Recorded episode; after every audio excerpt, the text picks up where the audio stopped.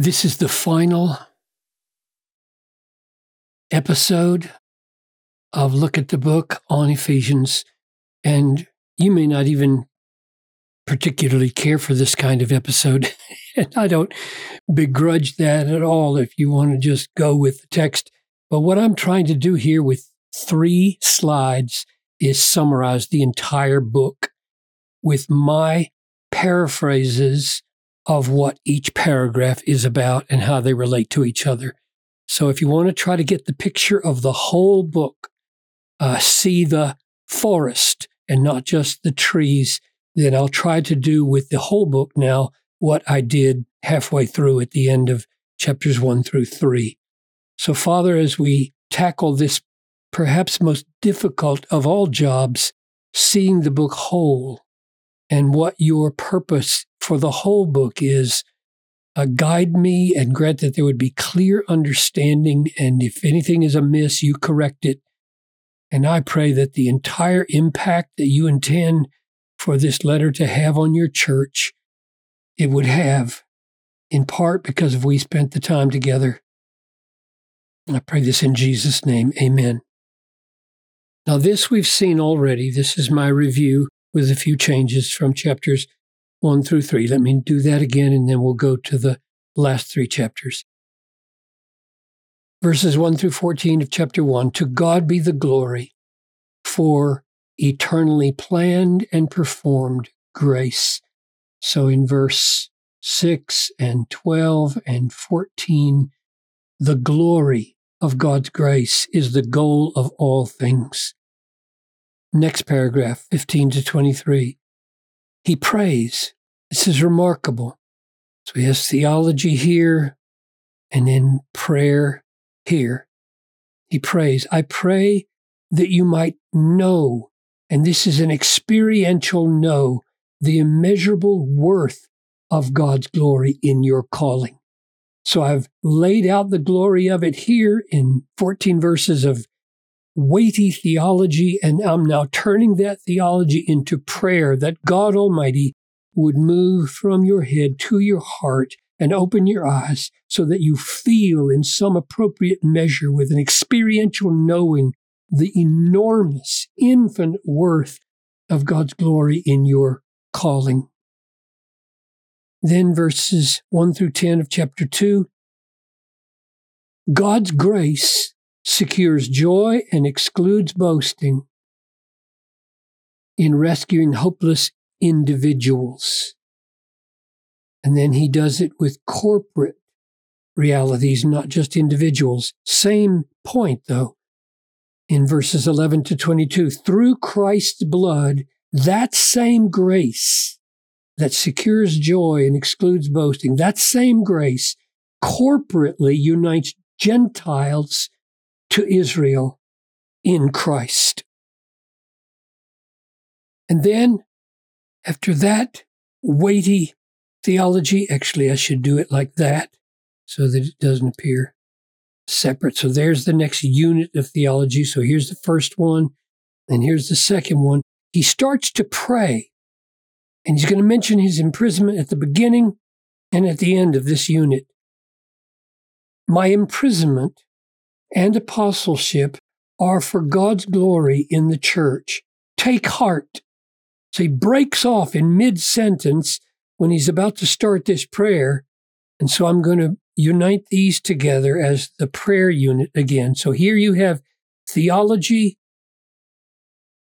followed with prayer, and here you have theology followed with probably the most beautiful prayer in all of Paul's letters.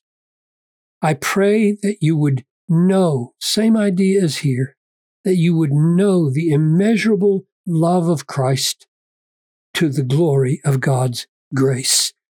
So in this in these first three chapters, you not only have a display of the boasting, destroying grace of God and the joy producing grace of God and the eternally planned and performed grace of God, all to the praise of the glory of his grace. But you have an illustration of how Paul went about doing theology. Namely, he does theology and he prays. He does theology and he prays. All right. now we go to the chapters that we just finished, four, five, and six. And there's no doubt how they're connected because you see the same word pop up over and over again. Therefore, walk worthy of that glorious calling. You could, you could probably say that's the point of the last three chapters of Ephesians. Walk worthy. That is, walk in a way that shows the infinite worth of your glorious calling by grace.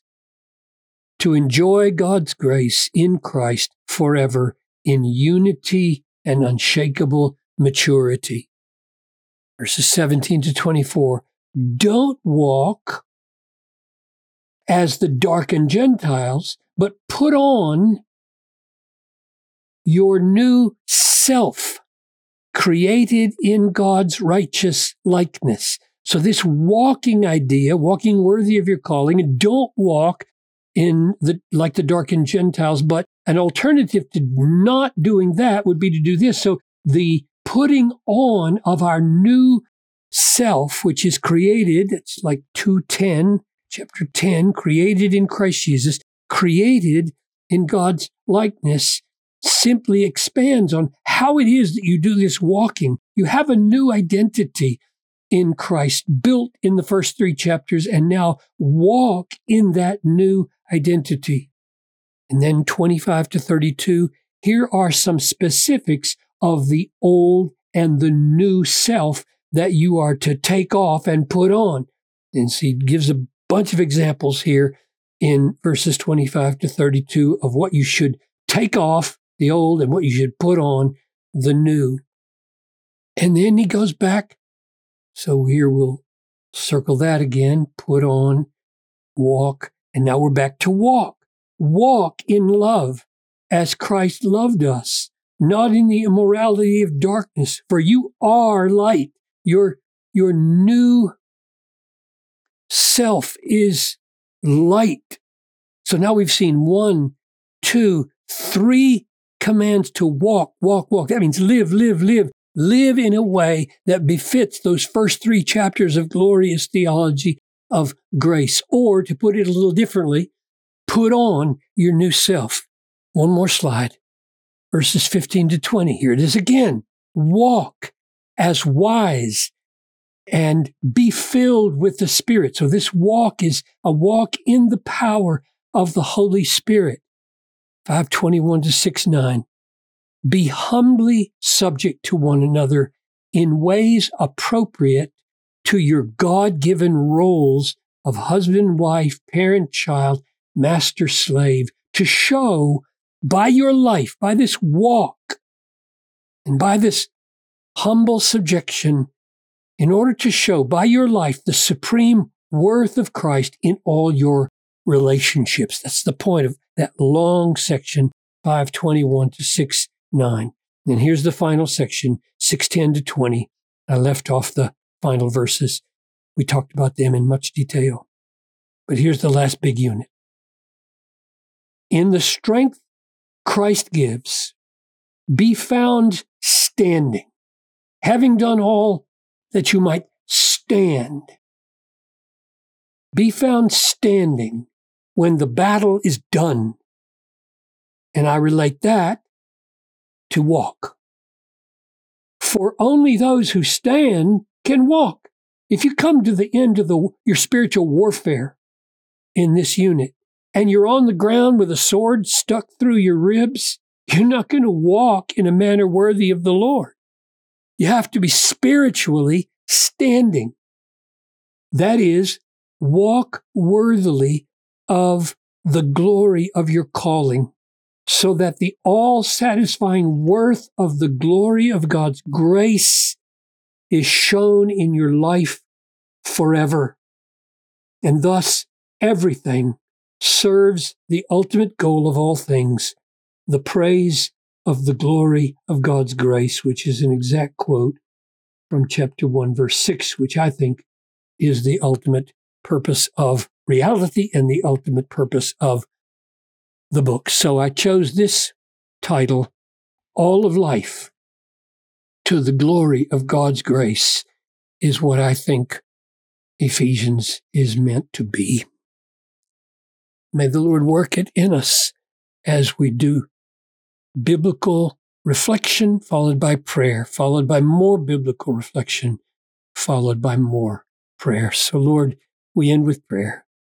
Open our eyes, cause us to know the hope of our calling and the greatness of our inheritance and the enormity of the power at work in us who believe so that we might walk worthy of this great calling to magnify grace. I ask this in Jesus' name. Amen.